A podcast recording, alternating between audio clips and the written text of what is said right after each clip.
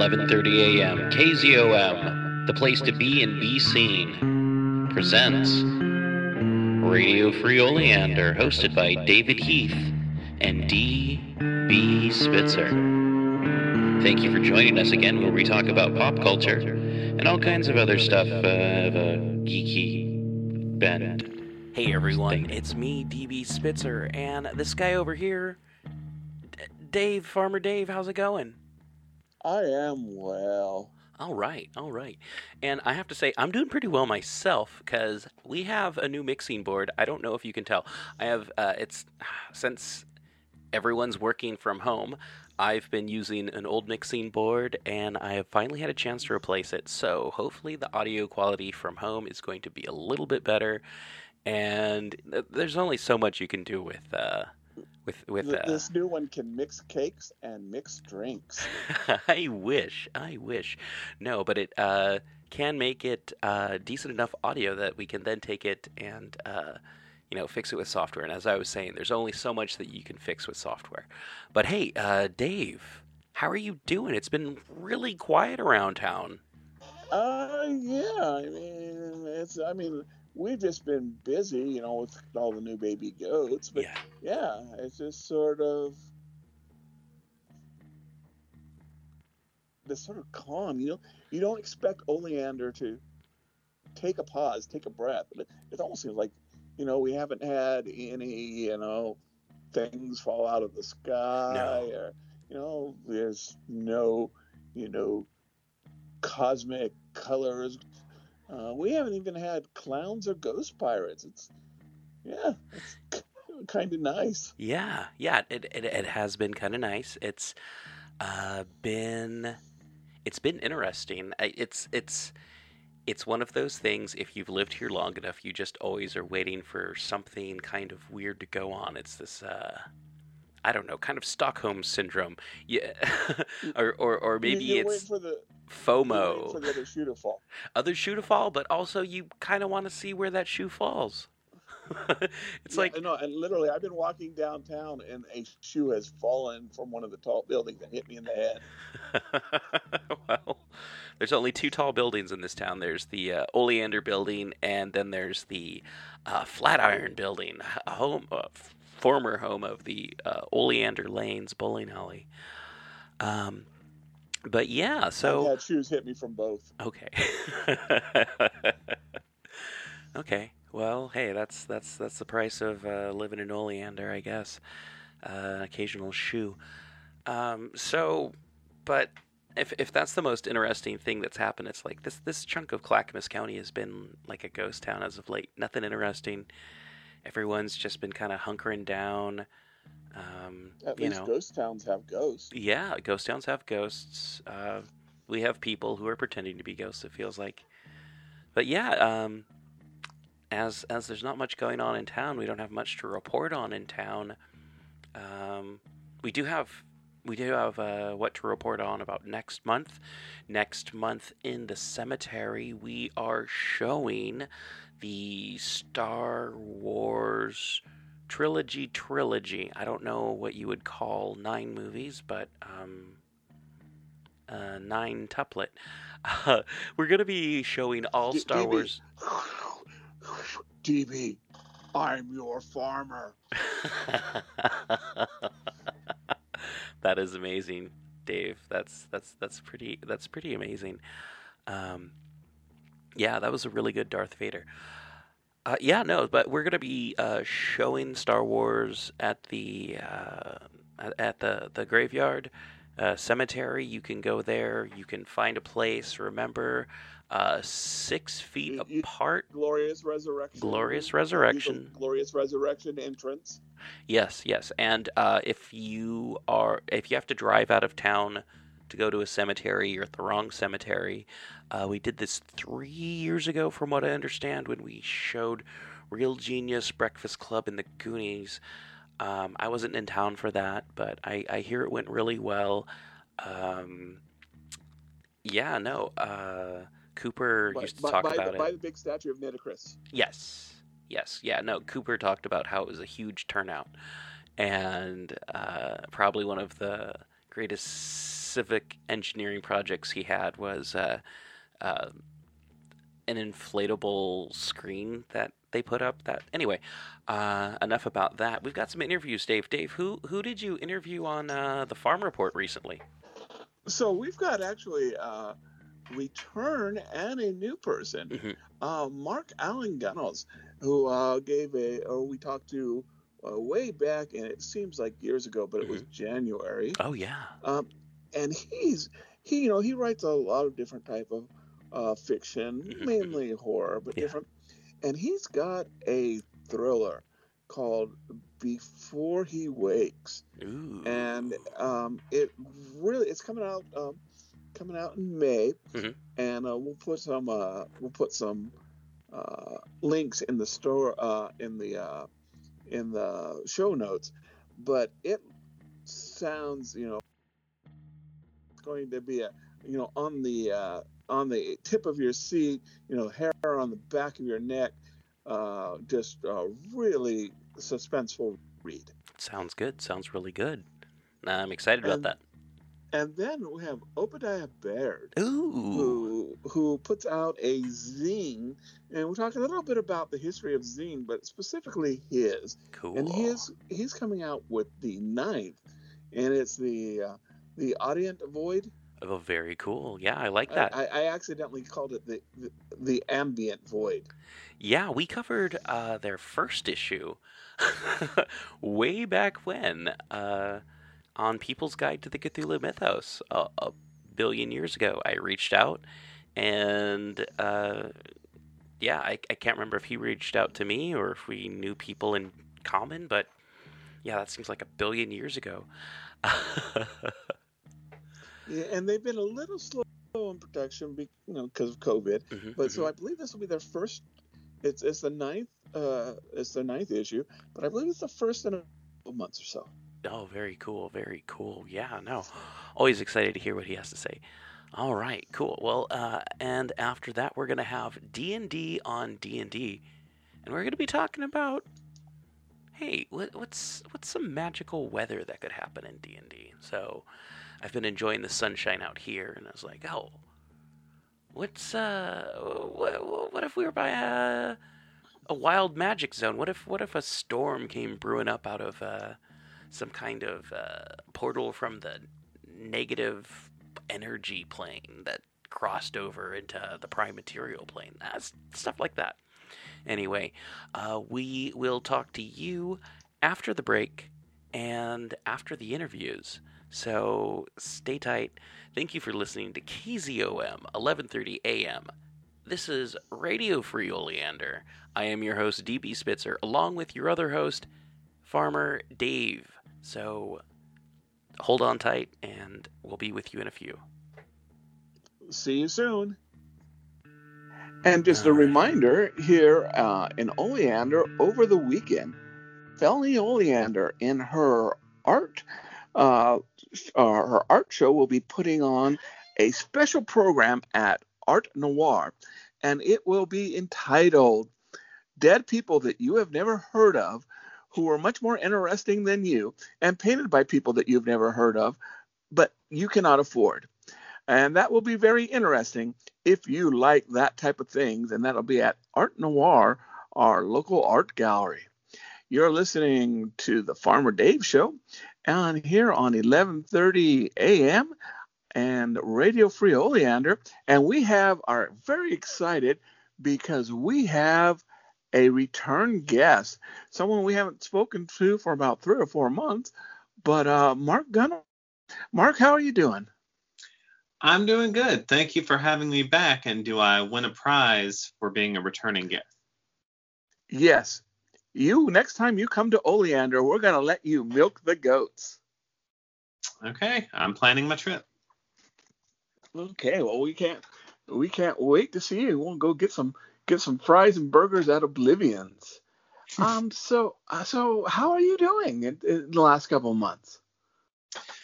Things are going good. Um, life is starting to return to a semblance of normal.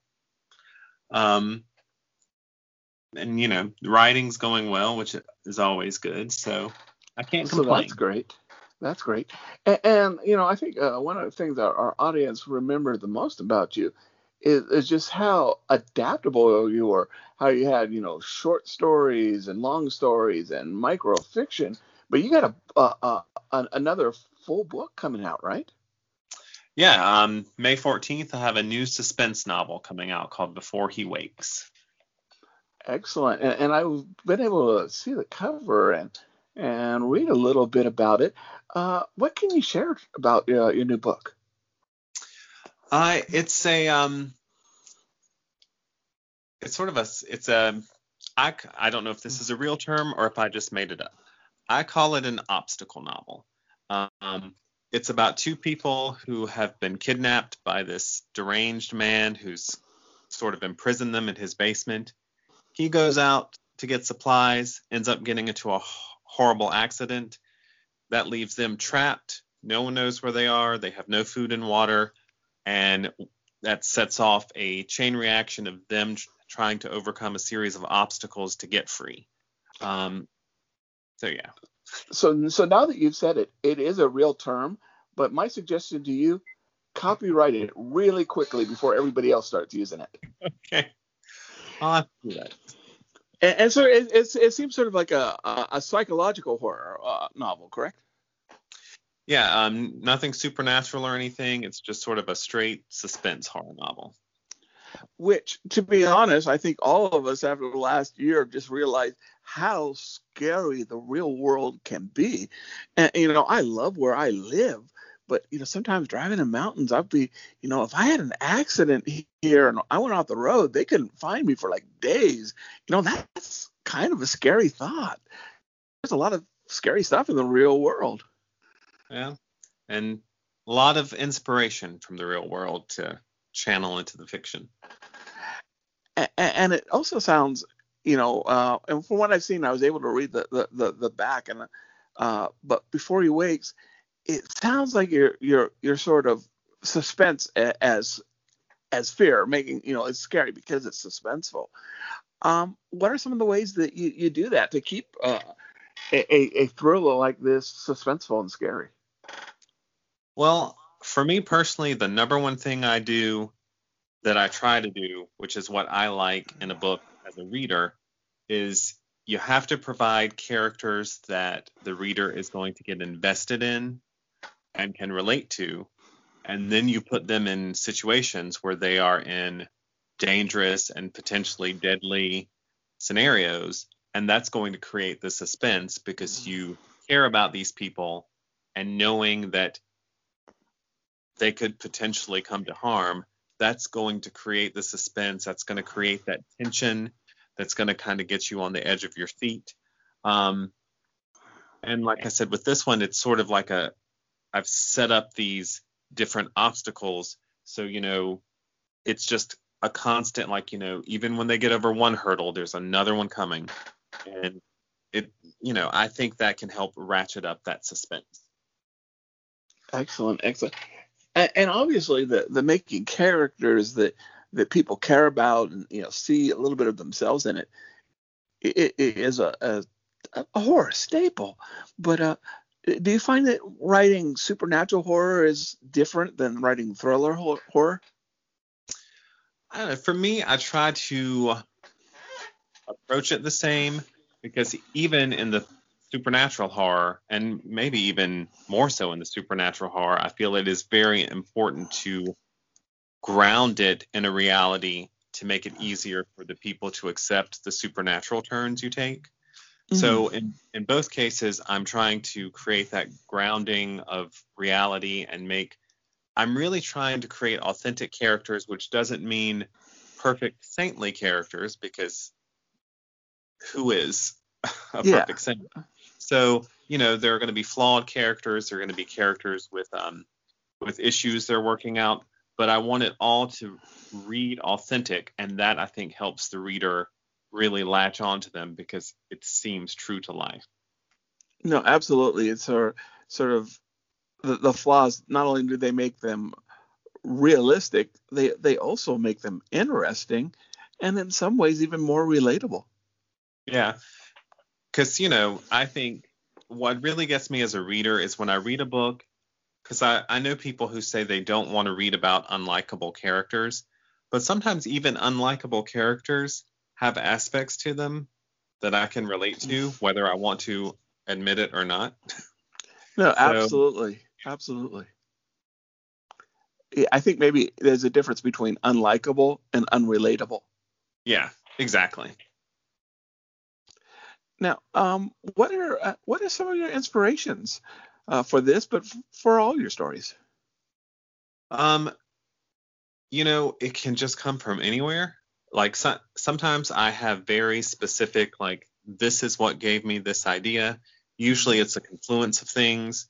Um, but I mean, sometimes it is so random. Like this particular novel, Before He Wakes, for no particular reason, I was thinking about the movie Misery I hadn't watched it recently. I hadn't been talking about it. It just popped into my head, and I specifically remembered a scene when he first realizes that no one knows where he is and she's got him trapped there. She's going out and she says to him, You better hope nothing happens to me because if I die, you die. And just thinking about that scene suddenly gave me that idea of what if you were being held you know prisoner by someone and something did happen to them then you're just completely on your own trying to get free. And just that that random thinking of that movie for no reason, I mean, it kind of came to me all in just a couple of minutes, and I got really excited by the idea. And next thing I knew, it's a whole novel. Sure, and, and this sort of twisted way, he's both tormentor, but he's also provider, and it sounds like you're, you're bad guy or your antagonist. Yeah, I mean, he's the only source they're going to get for food and water. And, um, you know, so him not being there gives them the chance to try to escape, but also there's, you know, that ticking time, that time because there's only so long they can go without food and water. Yeah, no, that's that that itself not only sets up that conflict, conflict, but that sort of that that pressure and and that suspense. So, no, ex, excellent excellent idea there. Um, now, oh, now I, I consider you actually a, a, a pretty successful and, and prolific writer there. Uh, what would you give maybe some suggestions to, to future writers? Well, I mean, take your writing seriously, but also have fun with it. Um, because if you make it into a chore, it's going to feel like a chore. So I always try to keep it fun and entertaining for me because that makes me want to keep coming back to it. And I also suggest to people don't beat yourself up. Like if, you know, I try to write every day, but I'm not a writer who sets like I have to write this many words or this many pages. Um, because some days maybe it's more of a struggle and I may only get a couple of paragraphs down. But if I start to beat myself up about that, it's going to make it harder for me the next day to come back. So, you know, if I have a day where I just get a couple of paragraphs, I'm like, okay, well, that's a couple of paragraphs I didn't have before. And I start fresh the next day and I might get, you know, three or four pages the next day. So, you know, make it fun. Don't put any unnecessary pressure on you. We all need some pressure to keep us motivated, but you can go overboard with that and it can actually end up stifling. Yeah, that's excellent advice. That's excellent advice. Now, um, uh, just uh, when we talked at the, the beginning of the, the year, um, you know, was there any things that, you know, that, that maybe you saw or read in the last four months that have really sort of uh, excited or you've been excited about or you want to share? Um, I've read some really good stuff lately. Um, I read a book called Coyote Songs by um, Gabino Iglesias, which was just phenomenal and powerful, and I definitely recommend that to everyone. Um, I'm a little behind the times in that I just read the novel You by um, Carolyn Kepnes. Mm. Um, but and I know there's already two more books in that series, but and it's also a Netflix series. But that book was excellent. Um, I'm currently reading the novel Galilee by Clive Barker.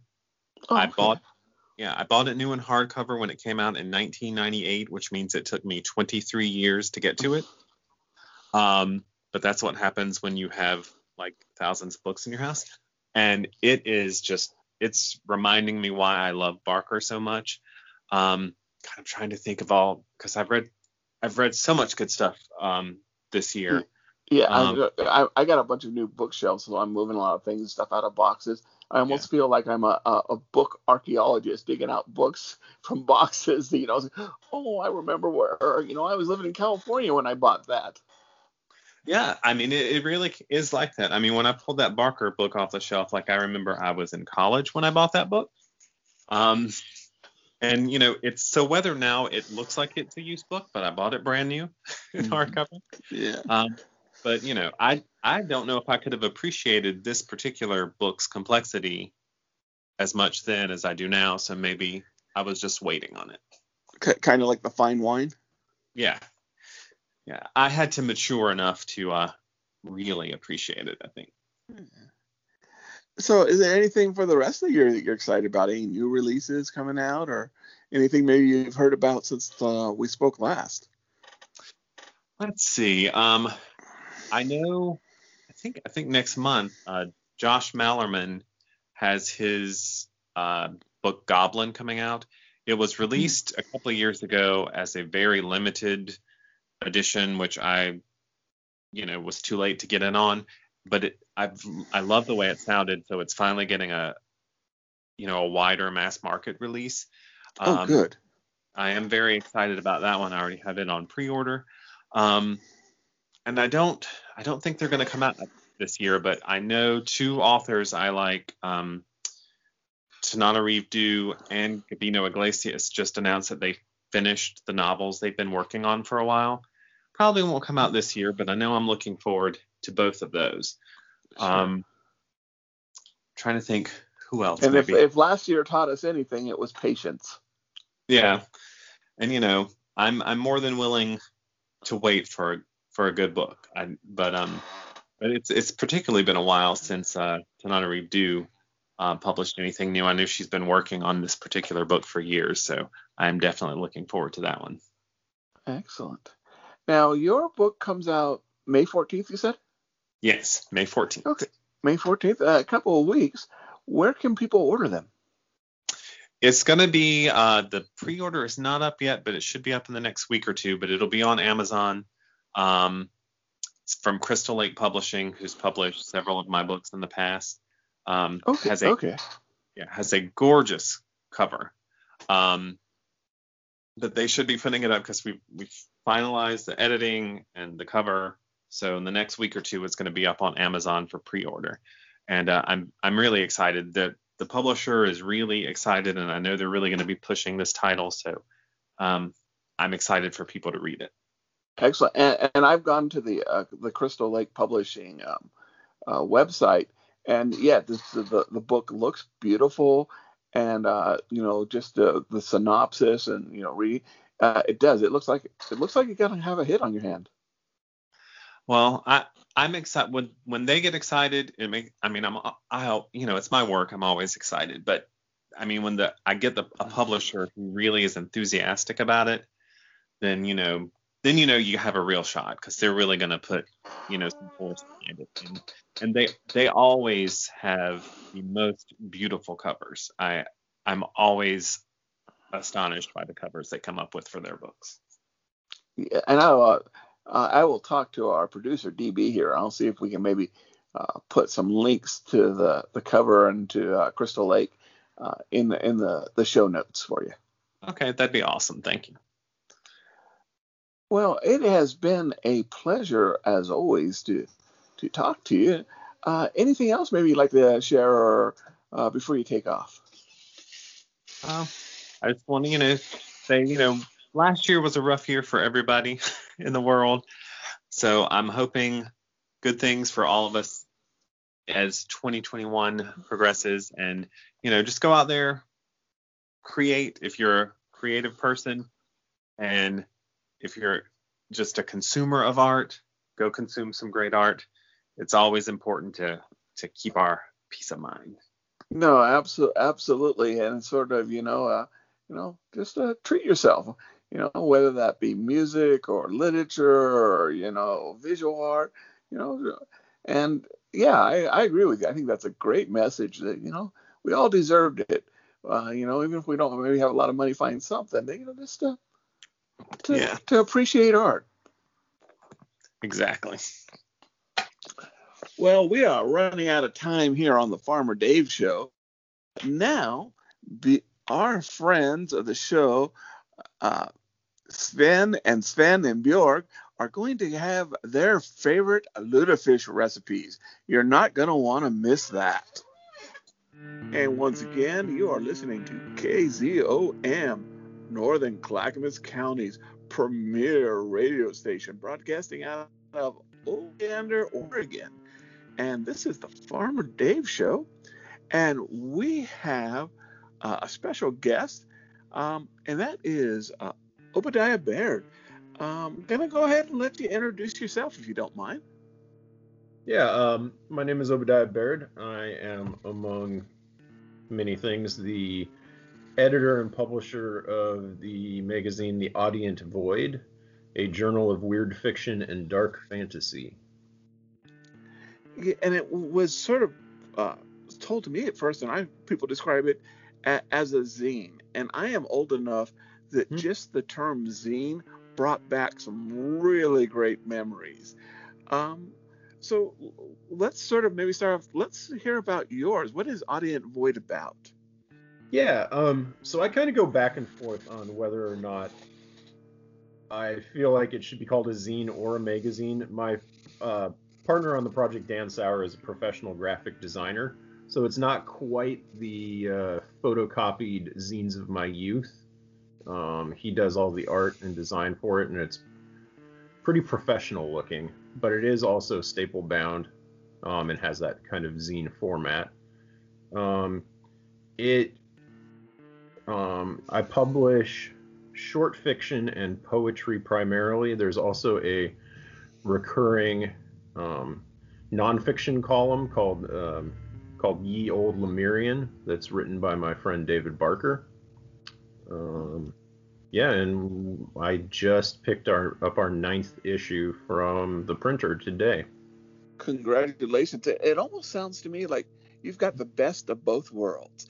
You've got some of that old fashioned DIY, but you've got, you know, nice professional graphics, sort of the, the best of both worlds. Mm-hmm. Yeah, yeah. Um, it's if if it was just me doing it, it would look like a train wreck. So I'm very lucky to have uh, have Dan Sauer helping me with it for sure. If if I was your partner, I would have stick figures all over. Yeah, no, that's what it was. That's about my artistic ability also. hmm So, so in case maybe we have some younger people or people who just didn't experience the the the 70s, 80s, and early 90s, zines are kind of like what web pages are now, where people would make photostat or Xerox copies of uh, magazine or basically their own magazine. It would cover everything. I remember there was a zine back in like the late 80s was was dedicated to people who honestly believed that Star Trek was real and that they were accidentally reincarnated as uh, they're supposed to be Klingons, but they were accidentally reincarnated on Earth to just some beautiful, just incredible, fierce, you know, independent poetry. Uh, Mm. You know, the rocker girl movement was all about zines, or, or I mean, the, the riot girl movement. You know, the zines came out of there. Um, Do you have a zine background, or, or where did you, where is your background from on this? Well, so I grew up from a very early age reading uh, science fiction and fantasy. I got into horror a little later, but um, but you know, just picking up paperbacks in bookstores. I wasn't really involved with fandom. I didn't even know that was really a thing. Um, and then in my teenage years, I got really into punk rock, and so my introduction to zines was through the punk scene. Um, scenes like Maximum Rock and Roll, Cometbus, um, and then as I got a little bit older, you know, I'm still into all that stuff, but I got uh, interested in horror and um, and kind of got back into reading science fiction. And I came to learn that these zines that I had been reading, you know, as far as punk, um, actually the earliest zines came out of the science fiction, out of science fiction fandom, going back to, you know, as early as the 1930s. Um, yeah. So really, uh, the Audient Void is a product of um, the sort of um, the sort of DIY punk thing where you know you don't really ever let yourself think you can't do something. If you want to do it, you just do it. Um, and you know, and that kind of tradition of science fiction fanzines, and really the horror community because it it's genesis really was I went to the H.P. Lovecraft Film Festival in Portland for a couple of years, and after hanging out with all of these uh, authors and poets and filmmakers and people who were creating things, I felt like rather than just being a fan, I should try and create something also and become part of you know the actual creative community. And so I think it was 2015 or 2016. I just started telling everybody who I knew at who I'd been hanging out with at the HP Lovecraft Film Festival that I was going to start this zine, and they all kind of said, "Oh, sure." You know, a lot of people say they're going to do stuff. And then I just started emailing them, you know, over the next few weeks and months, saying, "I'm going to do this. Like, um, send me some poetry, send me a story." And I basically just bugged people into contributing to it. Um, and you know, here we are, five years and nine issues later. Excellent, excellent. I, you know, one of the things also I was thinking that you know came out of uh, of uh, a zine uh, was the old uh, the uh, automaton uh, zine is the origin for uh, Tank Girl. Oh yeah. Mm-hmm. So yeah, there's a lot of stuff that have come out for that, and this was a, a great way for people to, especially pre-internet, but even now, this is a great way for people to to share their talents. Mm-hmm. Yeah, I think So- in much in much the same way that people are kind of coming back to vinyl records, I think like the tangible physical format of a zine is a great way to read. Um, yeah. Yeah, and and heaven knows if there's ever a time that needed that punk ethos, it's now. Absolutely.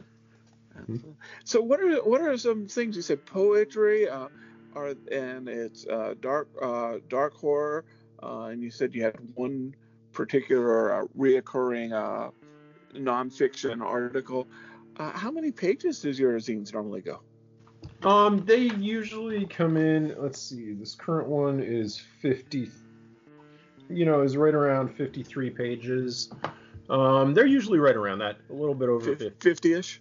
hmm It's it's basically if you do more pages than that in a in a staple bound, you know, um, saddle stitch format, it won't lay closed because there's just too many pages. So it kind of naturally the format naturally limits itself to that length. Okay, yeah, no, and, and that's, you know, I, I, I had a creative writer and teacher you used to call it the mini skirt skirt rule. long enough to cover the subject but short enough to be interesting. hmm Um, I- let's say someone listening though wanted a copy, especially it's, it's number nine. What how what would they do to get number nine? So we have a web store. Um, we also have a Facebook page that the web store is linked through. Um, I don't know. It might be easier for me to just give you those links. I don't know if you can put them in the show notes or. I'll, I'll talk to our producer DB. Yeah, if you can email them to me, I'll I'll make I'll get them in the show notes. Cool. Yeah. Um, but yeah, we have a web store. If you you know if you Google the Audient Void, you can find all this stuff also. Um, our web store, our Facebook page. Um, we don't have our own website because I'm just I don't know, kind of lazy. Um, and so far, just using social media to promote the project has gotten more than enough attention. We've sold out of every issue we've done, so I, I was going to ask if you had back copies or just grab grab the ones that are coming now because they're, they're going to be gone. Yeah, I still have some copies of issue number eight, but everything, you know, issues one through seven are all sold out. Um, we also did a a standalone chapbook with uh, David Barker that I still have some copies of. That's uh, a chapbook of his short fiction. Um, and we are kind of looking at possibly doing some more projects like that too, single author collections and things. But yeah, but yeah, Oh, they awesome. they sell out and I basically take the money that we make from each issue and use it to pay for the next one. So there's not a lot of uh, uh, not a lot of money to keep everything in print. Sure. So, And, and and this definitely sounds like it is it, it's a you know a, a- project of, of love there that it sounds that you know that this is this is something that you're very passionate about. hmm hmm Yeah, I mean, I believe it or not, I paid for the first issue with money that I won gambling. So yeah, it's kind of a kind of a Tom Waitsian thing. Um, and yeah, I've just used uh, used the proceeds from each issue to pay for the next. So far, it's always broken even or better, and uh, and as far as I'm concerned, when you're publishing um, in such a niche way, breaking even is success. Absolutely, absolutely. So is each month sort of is I mean I know they're all sort of dark horror, but do you have themes for each or each uh, issue or uh, does it just all parts or gambits of, of dark horror? I don't really do themes because I'm interested in publishing whatever submissions just grab me. I want to pu- I want to always publish the work that I think is the best, and I I personally feel like you kind of put some artificial limitations on that if you set themes or you know demand people write to a certain subject. Um, that said, we usually find when we go to put the issue together that there are thematic through lines in the fiction um, that you kind that we kind of find once we've picked them out. Um, I don't know, maybe it has something to do with the kind of mood I'm in while I'm reading and selecting the work, or um, maybe it's just a little confirmation bias. Maybe you would always be able to find various sort of like Yeah. like uh, threads if you look hard enough. But uh, but I do feel like there usually ends up being a sort of cohesiveness to it, uh, even without setting those sort of artificial limitations on it. Awesome. Now, oh, excuse me. Now, um, just with you know being you know publishing a zine, I suspect that you know you kind of have your finger on the pulse of of horror and science fiction, dark horror. Um, especially last year was just, I think it's fair to say, it was a pretty rough year on all of us. And I think we're just all looking for some escapism this, you know, for 2021 and beyond. Do you have any recommendations of horror or science fiction, uh, anything, poems, books, uh, movies that you think that uh, you're excited about to just sort of give us something to escape with? Well, it's interesting because my introduction to this current issue of the Audient Void, one of the things that I talk about is I actually haven't found myself able to read horror for pretty much the last year. Um, there are a few books that I've picked up and started reading, and I just find that you know that that that sort of uh, anticipation and that feeling of dread when I'm dealing with so much. Uh, stress in my own life uh, just hasn't been working for me. Um, and it actually took me a year, over a year, to put this issue of the magazine out. Also because life has just been so crazy for the last year. Um, yeah. So it's really interesting coming back to this work that I selected pre-COVID. Um, this issue, I, I mean, I stand by all, everything in it. I think it's excellent work, but it also feels a little bit like a time capsule to me of this uh, this time before everything fell apart. Um, Sure. but that said, you know, I, I also run a bookstore um, as well as publishing this, and we have been selling a ton of horror. So clearly, there are plenty of other people who are um, really enjoying the genre right now. Um, for me, what I've turned to more is, um, you know, we bill ourselves as a journal of weird fiction and dark fantasy, and I've turned more to fantasy, more to fantastical reading. Um, some of it relatively dark. Um, probably my favorite thing that I read this last year is a book called Mythago Wood by Robert Holdstock that um, has some pretty dark themes and elements in it, but um, I think just gave me a little more of the escapism that I was looking for. Um, so I think that's kind of where my reading has been going, and um, I would say to anybody else who's finding that you know the genre of horror is is maybe a little too intense for them right now that that would be kind of what i would recommend looking at because it's adjacent enough it does some of the same things but with a little bit less uh, uh, in a little bit of a less stressful way i guess Okay, excellent, excellent. Now, um, as, as a you know a zine publisher, would you have any suggestions for new or maybe not so new writers out there on what they should do or, or what's best for them to get published? Mm. Um, I think. I mean, for starters, just work on your craft. Do a lot of writing. Uh, do it consistently. Sit and write, and you know, do it every day. But also, um, I'd say be aware of the genre. If you're gonna write something that's been done before, make sure you know it's been done before and that you're putting a new spin on it or that you're doing something interesting with it. You know, uh, each issue I get uh, hundreds of submissions, so I've I've been reading a lot of um, horror, and I read a lot of the same things over and over and over again, and um, it's going to be hard it's going to be hard to stand out and get published if you're doing something that's already been done.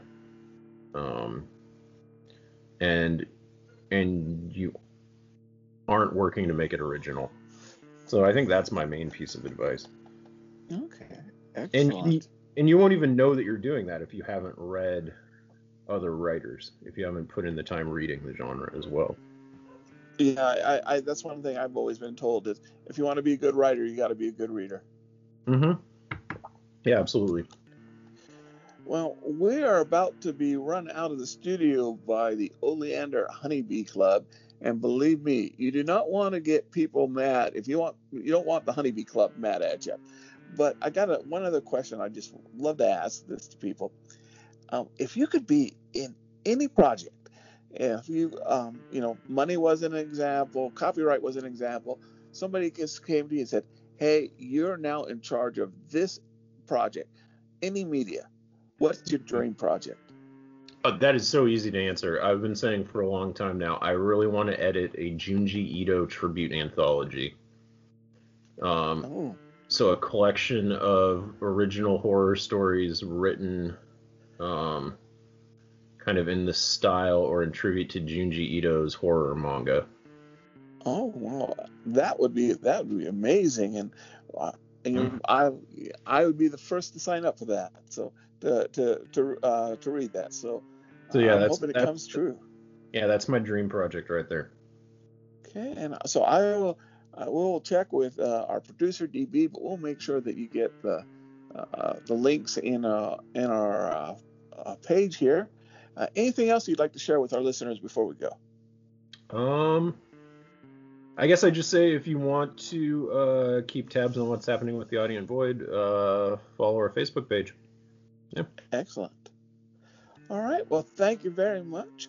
Uh, and again, this has been uh, Obadiah Baird, and this is Farmer Dave, and I am being shoved out of my chair by three old ladies wearing beekeeping costumes. So we're going to turn the radio over to them.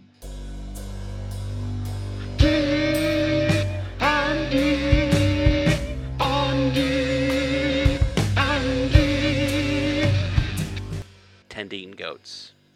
Well, there, I there was this weird weather weather pattern Mhm. uh, when I lived in California, but it's also here much more common, where there'll be some place raining a couple miles away, Mhm. and you can look straight up and you can see blue sky, but there's literally you know maybe 100 mile hour winds between you and the clouds. So the storm is you know a couple miles off hmm but then the we- rain will come down and literally out of a, a blue sky. I mean, I, we, we call it liquid sunshine here. Uh-huh, uh-huh. It- when I was a, a sophomore uh, in a high school, uh, this we lived by an airport and had a lot of these sort of weather conditions, Mhm. and, and this um, my, of a girl that I knew and her boyfriend said, "That's it. We are just going to go and we're going to cover the vice pre- principal's car with shaving cream."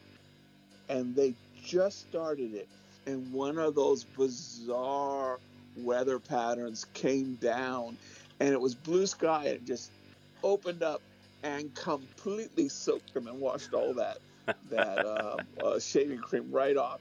And it, you know, lasted like 90 seconds. But as soon as they finished, and they they came back and they were looking like you know drowned cats. Oh wow. So what if what if because of magical reasons something started fluffing down out of the sky, something uh not I don't know, not necessarily with the same chemical makeup as shaving cream, but maybe the same consistency, some sort of like uh magically slightly magically naturally occurring like sky fluff. Or, or, or foam, or Yeah.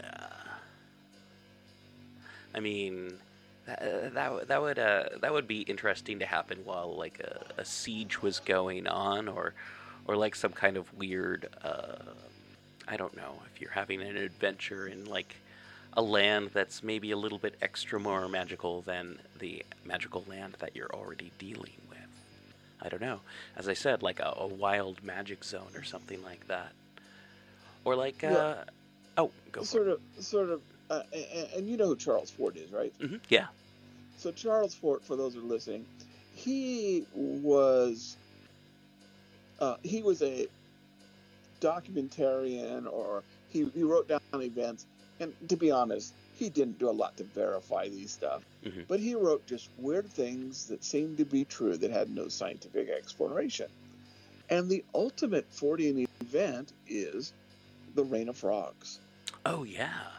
And there seems to be some actual cases where, you know, tornadoes have hit swamps or something and thrown frogs into completely clear sky. I don't know if it's real, but, you know, there's a suit.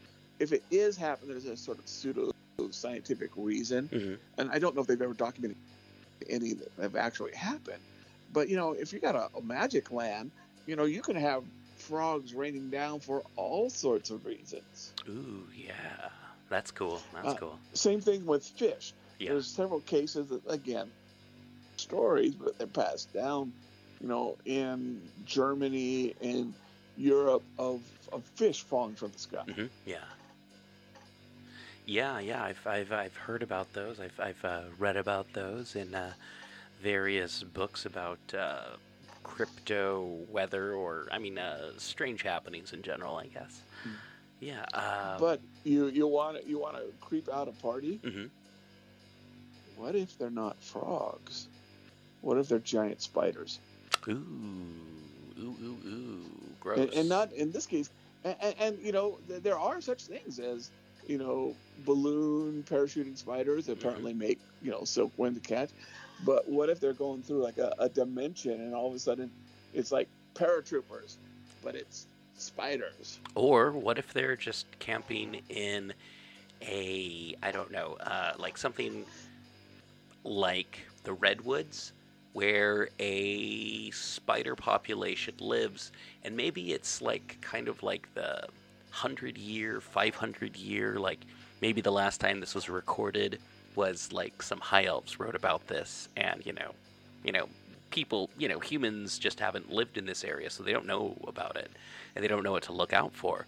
but it's some sort of like it's a natural event that happens, you know, every half millennia, and it, it would be. Cannibal cicadas. I, I was gonna say something along the lines of like when like all the cicadas come out, but it's like maybe a medium-sized spiders, like not like medium-sized as in like oh you know half the size of your hand, but like like spiders the size of people, or maybe even like small size spiders, like spiders the size of a dog, uh, have like kind of like a massive like breeding or uh, dying off event or some sort of like natural. I don't know anything about spider mating habits, um, but I don't know. Uh, something like that happening, like just like some co- sort of like just massive insect thing that happens once in a great while is hugely disturbing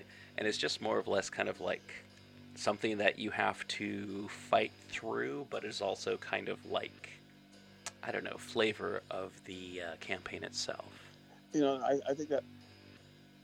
I, I think that's great. Mhm. You know, and there's also even now. I don't know if you ever heard of the, the red rain in India. yeah Yeah, so to the best of my knowledge, I'm not quite sure what's causing it. yeah But let's say, you know, all of a sudden that, um, you know, there's like this red rain, and they're they're in this village, and the village old person says this is the strange. The, the thing about the rain is that the 24 hours after that hmm is the the the rainbow, because you know rainbow is normally just this illusion, but the the rainbow call becomes solid, and you can actually travel and follow this rainbow to the leprechaun and its pot of gold. You know, or and- Fae, but of or who course- knows yeah yeah. Of course, this leprechaun is cannibalistic leprechaun or something, all or right all yeah, or, or you know that's a good point. What if you know? What if when the Fae or, or something breaks through to our dimension, Uh-huh. the weather is a side effect. hmm You know, you've got the evil, you've got the evil wind tradition, but all of a sudden it's a summery day and everything's frost cover, or you know the the the wind seems to be blowing backwards from what it normally blows. yeah So, so yeah, you know, the, the weather could be this clue that the, the Fae is breaking through. Ooh. Uh, huh. So one one thing I was thinking of is like natural events happening with unnatural events con- uh, happening alongside. It's like, say you have a powerful necromancer who is attacking a mountain mountain fortress.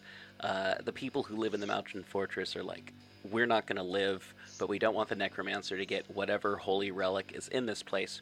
We're going to turn it into a volcano. The volcano then goes down the mountain and wipes out the undead horde that's coming up the mountain to the holy site. Those ashes go up into the air and mix in the up, upper atmosphere. All that magic, all that stuff, and it rains down. And everywhere it hits, the dead rise. This totally accidental wild magic thing. You get Return of the Night of the Living Dead. You get brain eating undead, skeletal zombies, doesn't matter. Uh, just low level undead everywhere. Anything that's like resembles like former living matter is now a shambling mass. Uh, it's It's just sort of magical nuclear winter. yeah, well, and, and it would just be kind of like it wouldn't be like spread across the world or anything like that. Or then again, who knows? Like if you think about the ashes of like Mount St. Helens, like uh, Mount St. Helens ashes were scattered everywhere, or how far Chernobyl like spread. Like not, it wasn't always like maybe the highest concentration, but uh, it, it spread everywhere, and that might be like the necromantic uh, energies. It's like where it happened. Of course, you're gonna have like really high level undead, but you know maybe like way far, far, far away from the uh, epicenter of your volcano, a catastrophe. You're just having like small things, like not dying easily, like a farmer, like trying to chop the head off of a chicken, but it just won't die, or you know something along the lines of that. Uh, and then like you know someone in your village is like being like, "Go find out what's going on with this. This is strange. We don't want this getting worse." Like, and then you find that as you go, there's an epicenter, and it's just like the only way to deal with it is just to deal with it. Uh, who knows? Who knows? I mean, that's up for the dungeon master to figure out. Yeah. Yeah. uh, yeah, you know, and I'm not, I, you know, I I love um, George R. R. Martin. You Mhm. know, his, his his science fiction stuff. I love the wild cards. I've never read, you know, Game of Thrones, but you know, isn't that the whole plot? Is it the weather? The world's changing. yeah. The, the winter's coming. Yeah. And what if we did the reverse? What if it, you know, what if because of magic or or something, it's global warming? hmm hmm and you know the water's drying up, so they they the they've got to go into some sort of adventure because uh, to stop the this this terrible you know planetary drought or something. Yeah. Hmm. Something that I can steal totally from a video game right now, and I'm trying to remember the name of the video game, and people are gonna shout, "Oh, it's that video game that has what's his name from that one show," and What? Polybius, what's that? Polybius, Polybius. Polybius. No, um, it is something dead, dead something. Uh, Uh, dead on arrival. no, no. Uh, anyway, what the concept is, uh, a core concept in this game is uh, something's happened with rain, and when rain falls, it causes a time dilation and causes things to age. Like anything that it hits, it causes things to age, and that's like plants, earth, people, whatever. And uh, that would be kind of a messed up thing to happen in Dungeons and Dragons, like a reversal, like doesn't cause you to age forwards, but causes things to like reverse backwards. Like that could really mess up a suit of armor or leather, you know, metal or leather armor. um, you know, an adventurer who, you know, and like, what if you lose level because you're reversing an age, kind of stuff. I mean, I don't know. Just some thoughts there on that. Like, You know, oh, um, Richard uh, Matheson, who wrote among other things, "I Am Legend." uh He wrote, I think it's called Dance of the Dead. yeah, which they made into a uh, like a classic horror where the rain it's acid rain ooh, and, and it starts off with like a, a little kid's birthday party Mhm. and, it, and i think in the book it was like from nuclear war or something but you know the people that got in the house they watch the the kids and the people outside just sort of dissolve Yee. and so you've got like these zombie like uh, i mean it's a pretty complex story but you, you got vampires and stuff that uh, and stealing blood and affecting your brain but yeah you know it, it could be some sort of something like that sort of some sort of acid rain Ooh.